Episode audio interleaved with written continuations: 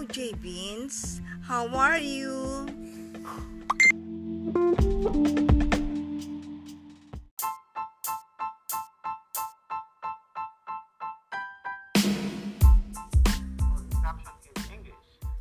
Um, I'm Lynn Amar S. Gaspar, 47 years old, from Imurong Elementary School, Imurong, Bagao, Cagayan. I am teaching English and Filipino for grade 6.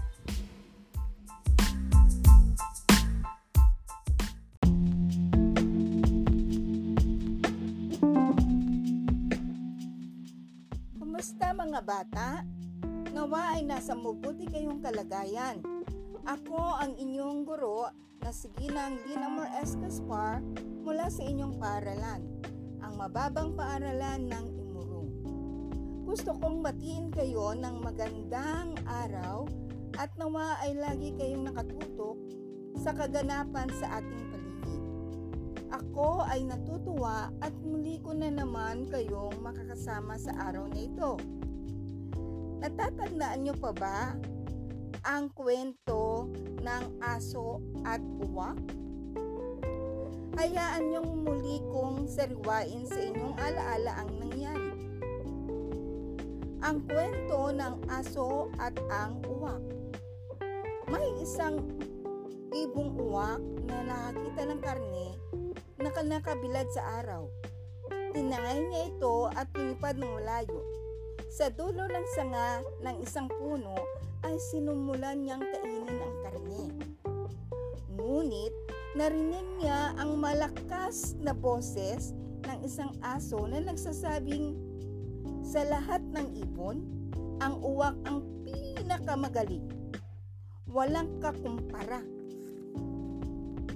Natuwa ang uwak at binukas ang bibig para humalakhak ang nangyari ay nalaglag ang karne mula sa kanyang bibig. Nahulog ito sa lupa kung saan kaagad sinunggaban ng aso. Walang magawa si Uwak kundi tingnan ng pagkain ng aso sa nahulog niyang karne. Mula noon, hindi na nagpalinlang si Uwak kay aso. Naalala niyo na ba mga bata. Alam ko na ang iba sa inyo ay iginuguhit sa hangin o alaala ang mga pangyayari sa kwentong nabanggit. Pero, bago tayo magpatuloy, ay nais ko munang malinaw sa inyong lahat ang mga tauhan at kaganapan sa kwento. Banggitin ang mga tauhan sa kwento Tama, sina aso at uwak. Sila ay parehong ano? Tama, sila ay parehong hayop na tila ba nag-uusap na parang tao. Alam niyo ba na kung ang hayop ang tauhan sa kwento na parang taong nagsasalita, ito ay tinatawag na pabula. Alam kong marami kayong alam na pabula. Ngunit, nais kong itago niyo muna ang mga yan para sa ating gawain sa araw na ito. Kumuha kayo ng papel at ballpen o lapis para sa pagsagot sa aking mga katanungan. Handa na ba kayo? Isulat muna ang mga sumusunod para sa inyong pagpipilian. Sino? Saan? Ano? Bakit? Kailan? Paano? Uulitin ko po. Sino? Saan? Ano? Bakit? Kailan? Paano? Naisulat mo na ba? Makinig ng mabuti. Unang bilang. Patlang ang tauhan sa kwento. Ikalawang bilang. Patlang, kapupunta sa darating na bakasyon. Ikatlong bilang, ang natutuhan mo sa aralin kahapon.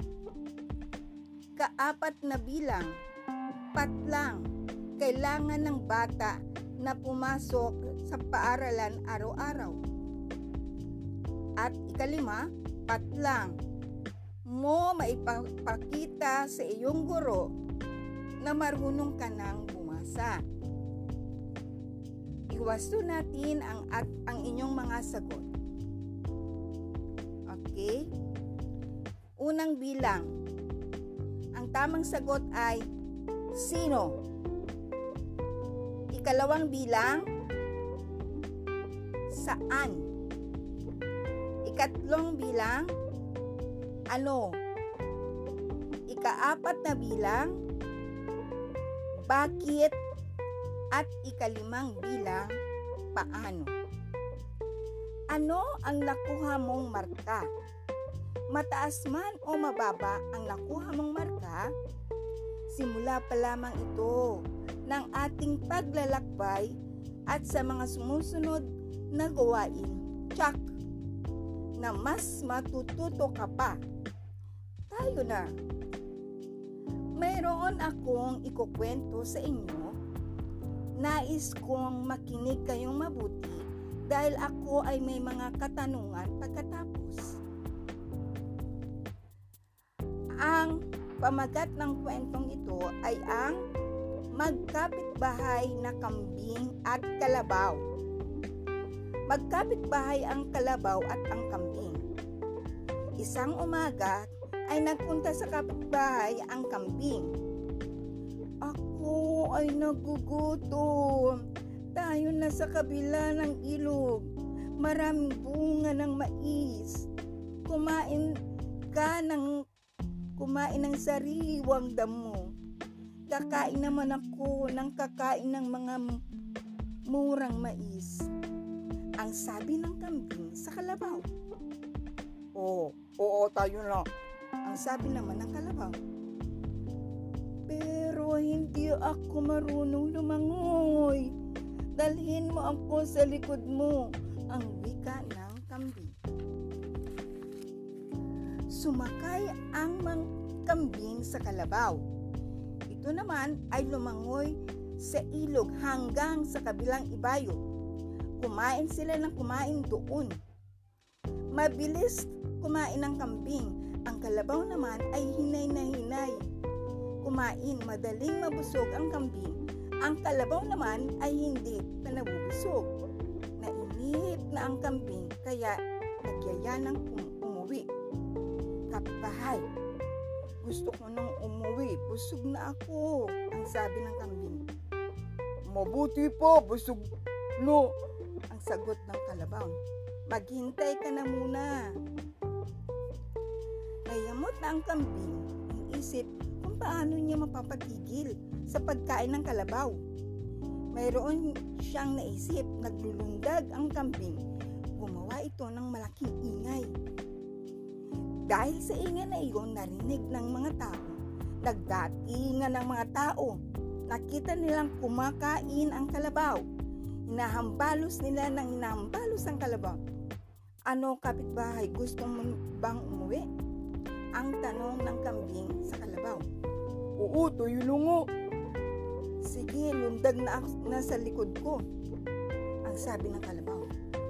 At lumakad ng papunta sa ilog. Nang sila ay nasa gitna na ng ilog, huminto ang kalabaw. Tinanong niya kung bakit nag-ingay ang kambing. Ewan ko nga ba, tuwing ako mabubusog ay gawi ko na kumakanta at magsayaw.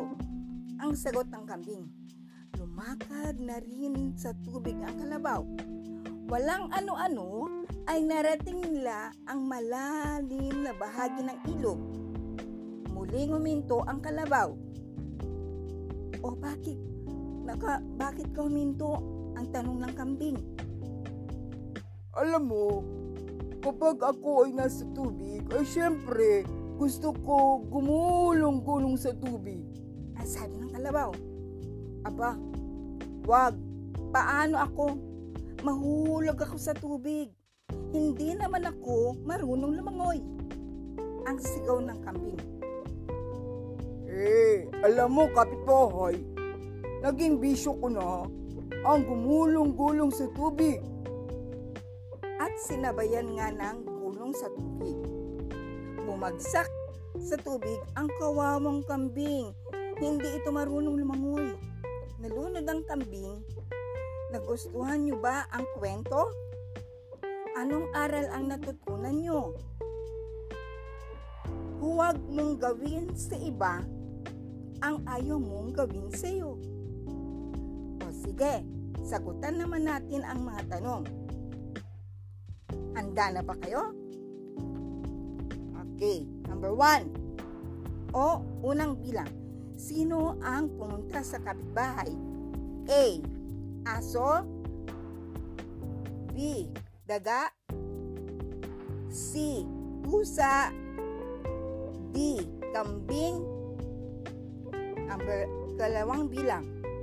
Saan pupunta ang magkaibigan? A. Sa bahay B. Sa dagat C. Sa sapa D. Sa kabila ng ilog 3. Ano ang gagawin ng kapitbahay, magkapitbahay sa kanilang pupuntahan?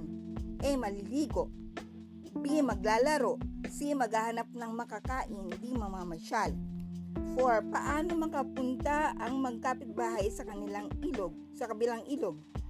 A. Tumakbo sila B. Lumakad sa tulay C. Lumangoy ng ang kalabaw habang nakasakay si kambing Letter D. Tumalon si kalabaw sa ilog habang nakasakay si kambing. 5. Bakit nag-ingay si kambing? Upang tumigil sa pagkain ng kalabaw? B. Gusto na niyang umuwi? C. Masaya si kambing? D. Masarap ang nakain ni kambing? Oh. Tapos na po ba kayo? Tapos na siguro kayo, no? atin naman itong sagutan. Number one, sino ang pumunta sa kapitbahay? Kung ang sagot nyo ay kambing, tama. 2. Saan pupunta ang magkaibigan? Sa kabilang ilog. 3. Ano ang gagawin ng magkapitbahay sa kanilang pupuntahan maghahanap ng makakain. 4. Paano nakapunta ang magkapitbahay sa kamilang ilog? Lumangoy ang kalabaw habang nakasakay sa si kambing. Bakit nag-ingat si kambing upang tumigil sa pagkain ang kalabaw? Binab- binabati kita kung ikaw ay nakakuha ng perpektong score o tama ang lahat ng iyong kasagutan. Sa mga di nakakuha lahat, okay lang yan. Dahil baka pagkakataon mo na makakuha ng perpektong score sa susunod nating gawain. Okay, ang susunod nating gawain, isang kwento na naman. Makinig kayo. Isang magsasaka ang nais maniran sa ibang bayan.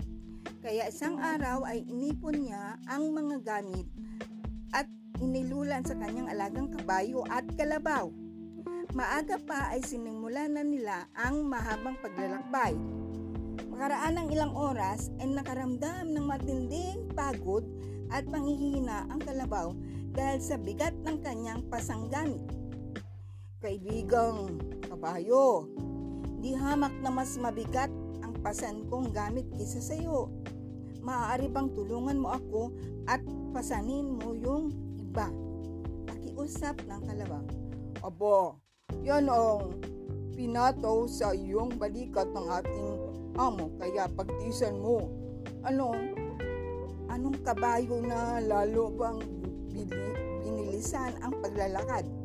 Parang awa mo na, tulungan mo ako, di ko kakayanin ang bigat ng nadala ko. Nangihina ako, alam mo namang kailangan ko magpalamig sa ilog kapag ganito. Katindi ang init ng araw dahil madaling mag-init ang katawan ko. Pakiusap pa rin ng kalabaw. bahala ka sa buhay mo, nais na sagot ng kabayo.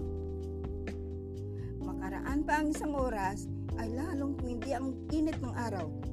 Hindi nagtagal ang kalabaw ay iginupo ng bigat ng, bigat ng kanyang dala at sila'y pumanaw. Siya'y pumanaw. Nang makita ng magsasaka ang pangyayari, ay kinuha niya ang lahat ng gamit na pasan ng kalabaw at inilipat sa kabayo na bahagya namang naglalakad. Dahil sa naging napakabigat ng kanyang mga dalahin, naisip niya, kung tinulungan ko sana si kasamang kalabaw, ay hindi naging ganito kabigat ang pasan ko ngayon. May pagsisising bulong ng kabayo sa kanyang sarili. Ano? Mayroon ba kayong napulot na aral sa kwento? Ano ba ang maaaring aral na ating maaaring maging inspirasyon sa buhay tungkol sa kwentong ito? Maging matulungin sa kapwa? Kung ang kakaya kung may kakayahan kang tumulong o huwag kang huwag mong ipagdamot ito sa iba, ma- malaking pasanin ang gagaan kung tayo ay magtutulungan, huwag maging magkasarili. Okay, sagutin natin ang mga tanong. Sino-sino ang mga alaga ng magsasaka? Kalabaw at kabayo B. Kalabaw at baka C. Baka at kabayo D. Kabayo at kambing Ikalawa, ano ang pinasan ng magsasaka sa kanyang mga alagang hayop? A. Mga kahoy B. Mga bigas C. Mga gamit D. Mga palay Saan maninirahan ang magsasaka? A. Sa ibang barangay B. Sa ibang bayan C. Sa bukid D. Sa tabing dagat 4. Paano ililipat ng magsasaka ang mga gamit sa ating bayan, sa ibang bayan? A. Ipakakarga sa kalabaw at kabayo. B. Ipakakarga sa mga kaibigan. C. Ipakukuha sa kamag-anak. Kamag-anak, D. Babalikan na lamang. Number 5. Bakit namatay ang kalabaw? A. Dahil sa gutom. B. Dahil sa uhaw. C. Dahil sa init. D. Dahil sa napakabigat na dala. O, tapos na ba kayo mga, sa pagsagot? Ating alamin kung tama ang iyong sagot. Sa number 1, A. Ang sagot, kalabaw at kabayo. Number 2, C. Ang mga gamit. 3B. Sa ibang bayan. 4A. Ipakakarga sa kalabaw at kabayo. Letter number 5, D. Dahil sa napakabigat na dala. Binabati ko ang lahat ng nakakuha ng mataas na score. Sanayin niyo pa ang inyong mga sarili sa pagsagot sa mga tanong na paborito ng inyong mga pabula. Nalaman niyo na ang tungkol sa pabula kung ano ang kagandahan nito sa ibang mga kwento. Ang pabula ay nagbibigay ng inspirasyon sa pagharap natin sa buhay dahil sa bawat pagtatapos ng pabula ay may aral tayo na itatanim sa ating puso at isipan. Ang pagsagot sa mga tanong ay nakasalalay sa inyong pangunawa sa pabula. Tandaan, ang tanong na ano ay sumasagot sa ngalan ng bagay at pangyayari. Ang sino ay sumasagot sa ngalan ng tao lamang. Ang saan ay ginagamit sa tanong upang matukoy ang pinangyarihan o lugar kung saan ginaganap ang kilos. Ang kailan ay tumutukoy sa panahon. Ang bakit ginagamit kapag humingi ng kadahilanan sa pangyayari. Ang paano na tanong ay para masagot ang pamamaraan sa isang kilos o laging sa isip na kung mababasa o makikinig man ng kwento, ilagay ang sarili sa tauhan ng kwento o ilarawan sa inyong gunita ang pangyayari sa kwento upang lalo pong pang maintindihan ito. Natapos na naman ang isang bahagi ng ating pag-aaral tungkol sa papula. Inaanyayahan ko po o inaanyayahan ko kayo na muling makinig ng mga kwento sa susunod na panghiimpapawid na pagtuturo. Ito ang inyong guro sa Filipino, Lynn Amor S. Caspar, na nagsasabing sa lahat ng inyong gagawin, isa-isip na ang karunungan ay isang mang, ay inyong mga kamtan kung ito'y pahalagahan at iyong isa sa buhay. Gamitin itong gabay sa ating buhay. Hanggang sa muli, paalam!